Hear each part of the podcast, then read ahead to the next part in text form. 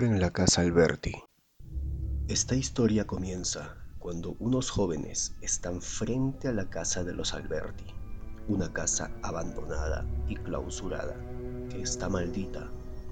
Miguel aprovechó la oportunidad y retó a Felipe. Si tanto quieres seguir siendo nuestro líder, te reto que entres a casa de los Albertis y me traigas una pertenencia. Está bien, acepto el reto, verás que soy valiente. Felipe trepa en un muro con la ayuda de Miguel y Julián. Este consigue entrar y dice, Les demostraré que soy digno de ser su líder. Felipe, ya dentro de la casa, empieza a ver lo terrorífico que se veía ese lugar. En eso, ve a lo lejos a alguien. Se percata que se trataba de su amigo Antonio, a lo que dijo. Me están jugando una broma, pero ya verán, lo sorprenderé. Felipe se pone en marcha y camina sigilosamente hasta llegar hasta donde está Antonio. Al llegar, observa que no hay nadie, pero ve moverse a alguien dentro de la casa y decide entrar.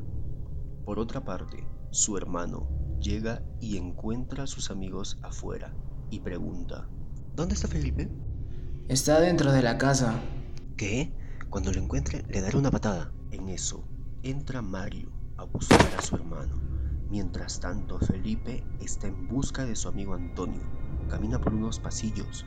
Luego, encuentra una entrada. Al entrar en ella, ve a Antonio y dice, Antonio no hace caso y se lanza encima de Felipe agarrándole del cuello.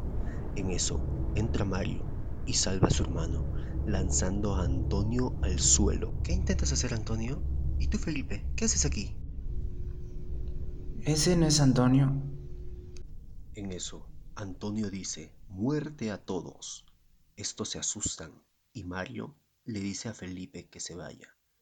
Antonio se pone a pelear con Mario y Felipe aprovecha para salir. Estos carajitos tienen que estar locos para meterse en este sitio, dijo Mario mientras perseguía a Antonio en la casa.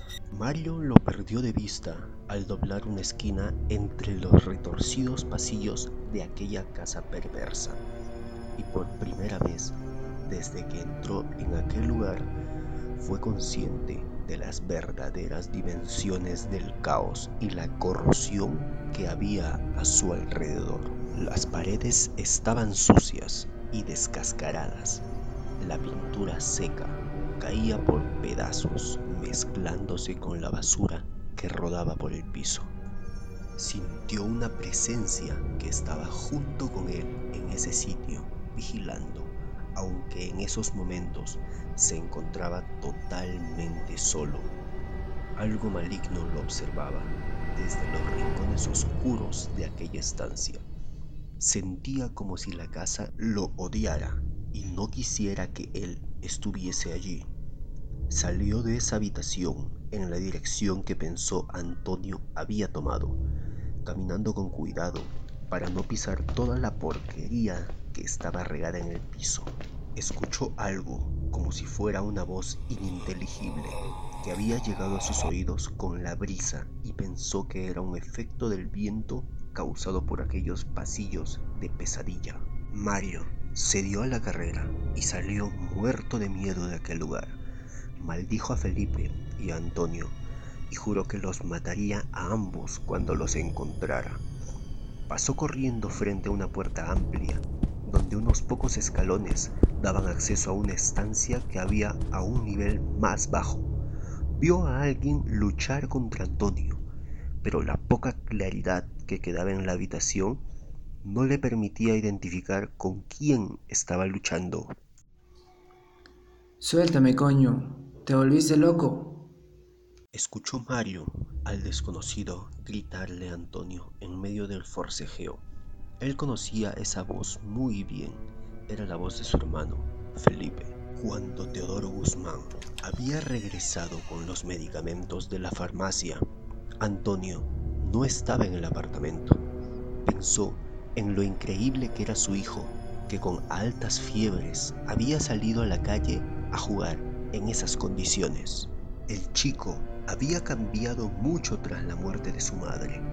La falta que le hacía su mamá le afectaba bastante y a veces hacía cosas sin sentido, como aquella de salir a jugar a la calle estando tan enfermo.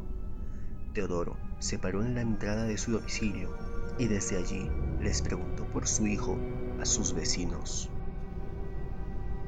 ¿Han visto a mi hijo Antonio? Ellos negaron con la cabeza. A él no le había agradado nada que su hijo soñara con la casa de los Alberti. Su propio padre, quien por un tiempo trabajó para ellos, le había contado historias sobre esa nefasta familia y sobre cosas pavorosas que ocurrieron allí. Ramón Guzmán, papá de Teodoro, una vez le contó que César Alberti había llegado de Nueva York huyendo de una guerra entre mafiosos de la que había salido muy mal parado. Él había sido un gángster poderoso.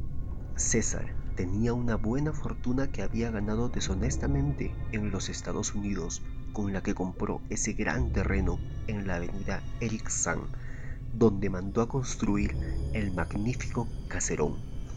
El gángster tenía fruto de su unión con Aida, una pareja de gemelos de 12 años, Malena y Lucio. Malena era una niña preciosa, tanto en lo físico como en lo espiritual. Era muy alegre, delgada, de tez blanca, boca grande, sonriente y vivaces ojos oscuros. Tenía el pelo negro y lustroso, que le caía por la espalda como una cascada todos la querían por su candidez, inteligencia, nobleza y amabilidad. Le gustaba el baile, el canto y tenía debilidad por los animales. Esa niña era la luz de los ojos de don César Alberti. Lucio crecía con celos hacia Malena en la noche. La fiesta seguía muy animada cuando por encima de la música se escuchó el grito de terror de Marta la sirvienta que se encargaba de servir a los gemelos. Fue Lucio, él la mató. Fue un accidente. Aquella fue la primera de las tragedias que acontecieron en esa casa, donde la mala fortuna o lo maligno había hecho su hogar. Varios años después de la muerte de Malena, don César murió de forma sospechosa. Felipe había visto con sorpresa a Antonio por el agujero que tenía la puerta al tope de las escaleras por las que había subido desde la cueva. Contento de verte, tonto. Me la jugaron bien, dijo Felipe, pensando que le estaban jugando una broma. Ya me estaba dando miedo estar aquí solo. Entré de la peor forma, cayéndome por un maldito boquete en el suelo que se interrumpió a sí mismo al darse cuenta que su amigo no se había movido de su sitio ni había expresado el más leve movimiento ni reacción al encontrarse con él. Miró a la cara al muchacho que estaba parado frente a él en aquella habitación caótica y fue como si en vez de ver a Antonio lo que viera fuera una copia odiosa de su amigo. Felipe dejó de sonreír inmediatamente. Una ola de rabia y desesperación atacó a Felipe y se agitó fuertemente para liberarse de Antonio sin obtener buenos resultados. Suéltame, coño, te volviste loco le dijo mientras luchaba por liberarse, pero el agresor no dijo ni una sola palabra, y Felipe pudo sentir el mal olor a vómito que Antonio despedía. ¿Qué pasa aquí? ¿Ustedes están drogados o qué? Felipe se sorprendió, aliviado por la llegada de su hermano, y dejó de luchar. Antonio aprovechó el momento y le dio un golpe a Mario en la boca del estómago con el puño cerrado que le sacó el aire. Mario no quería golpear al muchacho en realidad, pero de rabia y por acto reflejo le dio una patada en el pecho que hizo que Antonio cayera de espalda al piso. ¿Qué le pasa a este?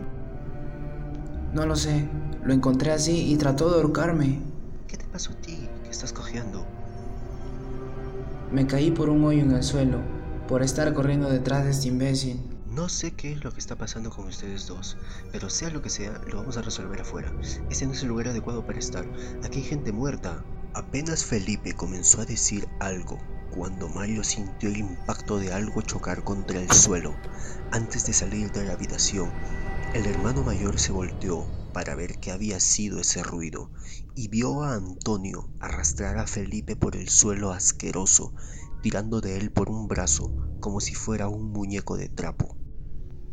De aquí nadie saldrá vivo. Parece que es cierto, el espíritu de Lucio Alberti puede poseer a la gente en este sitio. Ahora ha poseído a Antonio. ¿Quién demonios eres que has poseído a Antonio? Alberti. El poseso se levantó como en cámara lenta mientras un chorro de sangre le bajaba por la cara y sus ojos se ponían en blanco. Su cuerpo delgado comenzó a convulsionar y expulsar sus fluidos corporales. Las extremidades se alargaron estirando al máximo la piel, tomando una forma anormal. Vomitó sangre mientras en su espalda le sobresalía un bulto que nacía y le hacía arquear el cuerpo hacia adelante y abajo. Un anciano se encontraba en la cafetería Odalis, el único local que permanecía abierto los domingos. Vio frente a él a una mujer que examinaba la propiedad Alberti. Al cabo de unos momentos llegó un vehículo gris donde al parecer iba el esposo de aquella señora. Los niños entraron a la casa y dentro hay más. Por favor, sácalos de ahí. Tranquila, ten la llave del carro. Todo saldrá bien, te lo prometo. Francis trepó la pared y se despidió de su esposa, indicándole que buscara a Solomon Price por si acaso. Ella subió al vehículo y se fue a buscarlo. El viejo que los observaba se alejó de aquella zona buscando un lugar por donde ingresar a la propiedad. Lanzó el bolso por encima de la cerca y trepó con mucha dificultad.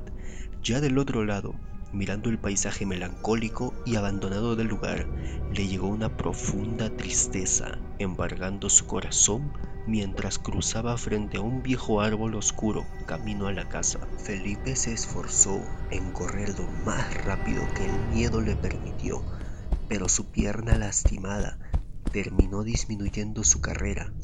Pensó que Mario venía corriendo detrás de él cuando huyó despavorido, y al ver que su hermano no venía, se lamentó por ese error. No comprendía qué había pasado con Antonio ni cómo podía realizar aquellas cosas. Tal vez eran ciertas las historias terroríficas que se cuentan sobre este lugar. Nunca había visto esa expresión en la cara de su amigo, tampoco esa fuerza. Felipe recordó horrorizado cómo Antonio o aquella cosa que se hacía pasar por Antonio se movía por las paredes como una malévola araña humana. Era como en aquellas películas de exorcismos, no lo podía creer. Entró en el comedor de la sala. Una enorme mesa dominaba esa habitación. Felipe se acercó y vio los cadáveres momificados que estaban sentados en las sillas. Se asustó e intentó salir corriendo de aquel lugar cuando chocó con una figura dura y oscura. No voy a hacerte daño. ¿Qué haces en este lugar? Este no es sitio donde deberías estar. ¿Son cadáveres? Sí, y es hora de que te marches de aquí. Pero, ¿y Mario, mi hermano? Él quedó atrás con Antonio. Pero Antonio ya no es el mismo. Trepa por las paredes y... Felipe trató de explicarse ante aquel desconocido, pero el viejo le interrumpió con el gesto frío de una mano. Felipe se fijó en el bolso extraño que tenía en el otro brazo y la forma en que lo llevaba contra el pecho. El viejo se percató de que Felipe veía su bolso e instintivamente lo apretó contra sí mismo. Vete de aquí, ahora que puedes, muchacho. Puede que yo logre hacer algo por tu hermano, pero por lo que me estás intentando decir sobre Antonio, para él ya es tarde. Él está poseído por una entidad que no debería de existir en este mundo. El viejo le indicó con la mano libre a Felipe por dónde tenía que salir. Se desembarazó del bolso, colocándolo sobre el comedor, y sacó de su interior un libro antiguo. El viejo buscó dentro del libro y levantó varias páginas sueltas para aprovechar la poca luz. El viejo carraspeó, aclarándose la garganta, y recitó un pasaje en una lengua extraña que Felipe nunca había escuchado en su vida. Cuando aquel cántico cesó, los cadáveres chillaron espantosamente mientras sus resecos cuerpos tremolaban sobre las sillas. ¿Qué es lo que está pasando? Acabo de destruir los cadáveres con los que se recargaba la maldad, que se adueñó de esta casa todos estos años, pero todavía me falta lo más difícil, acabar con el ser maligno que se alimenta de estos cuerpos. En eso se escuchó un grito de furia y desesperación que reverberó por todas las estancias de aquella devastada casa. Felipe sintió que le saltaba el corazón fuera del pecho ya sabe que estoy aquí. Es tiempo del enfrentamiento final. Y tú, muchacho imprudente, es tiempo de que te largues de aquí. Lo que se acerca es peligroso. Estoy casi al límite de mis fuerzas y no podré defenderte de lo que viene. Francis había entrado en la casa, forzando la puerta principal, y vio la catástrofe en que se había convertido aquella magnífica antesala. Entró en el pasillo y escuchó algo moverse frente a él en la poca claridad del lugar. Reconoció a Mario, que venía corriendo a toda velocidad, y Francis no pudo creer lo que estaba persiguiendo a su hijo. ¡Corre, papá! Mario Salander vio desde el piso cómo su progenitor le arrancaba de encima a Antonio que estaba sobre él, golpeándolo. En el rostro de su padre se reflejó el asco que sintió al tocar la piel babosa del demonio. Levántate rápido. ¿Se puede saber qué demonios hacen ustedes dos aquí? ¿Y dónde está Felipe? No estoy muy seguro dónde está Felipe, papá, pero creo que Antonio está poseído por el espíritu maligno del oso Alberto. Al parecer las historias sobre esta casa maldita son ciertas. La criatura dejó de atacar al hombre y salió corriendo a toda velocidad derribando a Mario, que se encontraba en su camino. Después del pedido de Yolanda Salander, el investigador Solomon Price arribó a la casa de los Alberti. Cruzando los pasadizos con firmeza, buscaba encontrar aquella entidad demoníaca. Llegó al lugar en donde se encontraba Francis y Mario. ¿Y ahora quién es este? ¿Luis el vampiro? Tranquilo, Mario. Él es Solomon Price, el ejecutor. El ejecutor analizó de pies a cabeza a Francis y a su hijo. Decidido, exclamó. Iré en búsqueda de aquel ser y de tu hijo Francis. Les recomiendo que se retiren ahora mismo. La situación se pondrá peor en instantes. No, es mi hijo quien está en peligro. Iré yo también. El hijo de Francis insistió para acompañarlos también. Su padre aceptó, pero la molestia del ejecutor se hizo notar. Como sea, no me importa cuál sea su destino. Que quede claro que los advertí. Solo pido que no interfieran en mis acciones. Juntos entonces fueron en búsqueda de aquella criatura, atentos en todo momento de un ataque inesperado. El investigador iba por delante. En ese instante escucharon unos gritos provenientes de un cuarto. A velocidad impresionante se acercaron a ver qué es lo que ocurría. Felipe. Felipe y el viejo se encontraban en plena lucha con la criatura, una lucha en donde dominaba el ser demoníaco. El pánico inundó el pasillo, que era testigo de una contienda en la casa de los Alberti. Aléjense todos, me encargaré yo. ¡Muerte! El viejo sacó un polvo de un color verde muy brillante se lo untó en las manos y con intentos buscó esparcirlo por la bestia.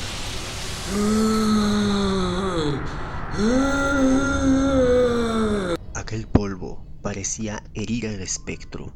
En ese momento, el ejecutor sacó una daga y junto a ella una botella con un líquido verde, muy parecido a lo que tenía el viejo, y se lo clavó en aquella criatura Parecía que ésta se debilitaba cada vez más. Ya estaba en agonía. Te veré en el infierno. El ejecutor estaba listo para dar una última clavada, pero Felipe interviene. No lo hagas, es mi amigo. Quítate, mocoso, no intervengas. Rice le dio un empujón en el estómago a Felipe, dejándolo sin aire, y en aquel momento de discusión, la criatura aprovechó para escapar. Miren lo que hicieron. Imbéciles. Sabía que no era una buena idea que vinieran. Fue en ese momento que todos se quedaron observando al viejo. Aquel viejo reveló su identidad. Se mostró como Lucio Alberti. Era él, aquel hombre misterioso al que todo el mundo lo había tildado de asesino. Tú, tú provocaste todo esto, mísero animal. Mereces la muerte y el infierno. Cállense, hipócritas. Hablan sin saber la verdad. ¿Quién es el papá? Francis miraba con desprecio al viejo de arriba hacia abajo, al igual que lo hacía Price. Con un suspiro, tratando de superar el enojo, se dirigió a su hijo. El hijo mío es Lucio Alberti, el viejo estúpido que abrió el portal al mundo tenebroso. Tú fuiste quien asesinó a tu hermana. Fue un accidente. Nunca le habría hecho eso. Lucio empezó a narrar cómo es que se había desarrollado la muerte de su hermana, Malena, como ella buscaba ser una gran criminal, como alguna vez lo fue su padre. Mataste a tu propia hermana. Admítelo, cobarde. Fue en defensa propia. Malena ansiaba convertirse en un gran criminal. Siempre me lo repetía y yo nunca estuve de acuerdo con ello. Se lo diré a papá dentro de muy poco. Sé que le fascinará. Tú, tú, Lucio, tienes que apoyarme. Prométemelo. Cada vez que Malena se dirigía a mí, no podía negarle nada. Su imponente actitud me intimidaba y solo aceptaba lo que quería. Pero cuando ese día llegó, mi padre se burló de su propuesta. Fue ahí cuando los ojos de Malena me encontraron y me pedían que la apoyara, tal como le prometí. Mas yo nunca lo hice. Y el día de mi cumpleaños, Malena se me acercó hecha una fiera y todo ebria. Empezó a agredirme y a insultarme. Yo solo intentaba calmarla y explicarle el por qué no lo hice. Pero ella no encontraba en razón. Tomó cuchillo e intentando apuñalarme. Fue en ese momento que forcejeamos y caímos al suelo. Y en ella fue quien terminó apuñalada.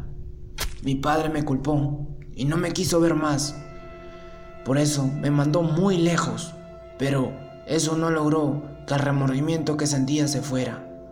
Sentía culpa por la muerte de Malena. Quería que volviese a la vida. ¿De dónde sacaste el libro de las dimensiones y los conocimientos para usarlo? El libro original fue propietario de un millonario, Knut. Mi compañero tenía todo planeado. Con sus habilidades pudimos entrar a la mansión. Y en un cuarto de antigüedades se encontraba el libro, con una cubierta de cuero. Más adelante supe que era de piel humana. ¿Piel humana? Sí, piel humana. Así de macabro era aquel libro. Se encontraba en una caja de vidrio, cuya cerradura solo podía abrirse con una combinación, y lógicamente no teníamos idea de cuál era. Canut dijo que revisemos los cuartos por si encontrábamos algo, y fue así como lo hicimos. Llegamos a pensar que estábamos solos en aquella mansión, pero en uno de los cuartos, mientras Canut y yo registrábamos, escuchamos el sonido de un inodoro. Supimos que no estábamos solos. Luego la puerta se abrió y un muchacho desnudo salió. Muy joven, como de 14 años. Nos miró y Canut actuó inmediatamente. Tomó al niño con fuerza, pero este ya había gritado. Y de la cama un anciano se levantó, desnudo también. Fue ahí que comprendimos las cosas sucias que hacía. ¿Quiénes son ustedes y qué hacen aquí? Cállate, anciano. Si no quieres que lastime a tu amante, dame la combinación para abrir la caja de vidrio y poder sacar el libro. No lo haré, malditos delincuentes. Y fue ahí que en un solo segundo Canut sacó un arma de la cual yo no tenía conocimiento. Apuntó al viejo y le dio un tiro, tumbándolo en la cama. Muy bien, mocoso. Tú me dirás cuál es la combinación, y más vale que me hables ahora si no quieres que te huele los sesos. No sé cuál es la combinación, se los juro. Déjenme ir, por favor. Bien, si tú no sabes la clave, ya no me sirves de nada. Canut apuntó al muchacho y también le pegó un tiro. Sígueme, Lucio. Ya no hay nadie vivo, y sin combinación no tenemos de otra que romper el vidrio. Nos dirigimos al cuarto de antigüedades nuevamente, y ahí estaba la caja de vidrio, que en un segundo fue destruida por el arma de Canut. Inmediatamente lo tomó y sonrió victorioso. Lo logramos, el libro es nuestro. Fue en menos de un segundo que vi cómo la cabeza de Canut explotó por todos los lados. Aquel miserable anciano le había pegado un tiro en la cabeza y el miedo se apoderó de mí. Solo rogaba por mi vida y el anciano solo me maldecía. Creí que había llegado mi hora, pero el anciano empezó a caer. Se había desangrado tanto que ya no tenía fuerzas alguna. La suerte me había sonreído. Salí de aquella mansión y con la ayuda de una bruja pudimos hacer uso del libro, el cual fue un total error, pues abrí un portal al mundo tenebroso y me arrepiento de eso. Yo solo quería traer nuevamente a la vida Malena. Eres un maldito imbécil, mereces la muerte. Ya cállense, tengo que terminar con esto. Tengo que sellar ese maldito portal antes de que sea demasiado tarde. Bryce entró en desesperación y se abalanzó sobre Alberti. Francis intentó separarlos. Instantes después escucharon un ruido y entendieron qué sucedía. Francis solo podía proteger a sus hijos mientras que aquella criatura buscaba asesinar al ejecutor. Con sus dientes de piraña mordió al ejecutor, lanzando este un chillido de dolor, pero en ese instante la criatura que alguna vez fue Antonio empezó a gritar de dolor. Price se dio cuenta que Alberti había esparcido una sustancia verdosa por la piel de la criatura. Yo también tengo mis trucos, ejecutor Prince. Price se quitó a la criatura de encima y con una daga empezó a apuñalarlo en el pecho varias veces hasta que la criatura cesó de gritar. Francis se dio cuenta de que Alberti estaba tendido en el suelo. Fue a auxiliarlo, pero este ya estaba en agonía. Se terminó. Al fin podré ver a Malena, mi dulce hermana. Espero que me perdone, esté donde esté. Alberti cerró los ojos. Su alma ya había dejado aquel cuerpo sin vida. Ya déjalo, está muerto. Tomaré este libro, ya ha ocasionado muchos problemas. Creo que es hora. Debemos irnos. Una de las cosas más interesantes de mi trabajo es que jamás dejo pistas ni testigos. Bryce, en un salto, lastimó a Francis con la daga. Eres un maldito bastardo. Nos vemos en el infierno, Francis. Y con una nueva puñalada dio fin a la vida de Francis. Hay pequeños estorbos, no lloren. Pronto se reunirán con su padre, se los aseguro. Así fue como el ejecutor se fue acercando hacia los niños para acabar con sus vidas también. Al día siguiente, las noticias informaban sobre muchos cuerpos sin vida encontrados en una casa, el de un viejo y el de una familia entera. El aeropuerto internacional de Zeter estaba abarrotado de turistas que venían a conocer las playas oceánicas, y Price estaba ahí, esperando tomar su vuelo directo a París, con un sentimiento de satisfacción, pues había culminado de la manera más perfecta su trabajo. Cuando Price arribó a Francia, se dirigió rápidamente a la agencia. La secretaria de esta informó al director sobre la llegada de Price. Señor, el ejecutor Price acaba de llegar desde Setter y trae consigo el libro. Ya tenemos el libro de las dimensiones en nuestro poder. Dile que pase. Como usted ordene, señor. Price entró a la oficina poco iluminada y puso sobre el escritorio el ansiado libro. ¿Ha dejado algún testigo, ejecutor Price? No, señor. Brillante Price, lo ha logrado. No hay que esperar más. Ha llegado el momento de iniciar con la operación Salto en la Oscuridad.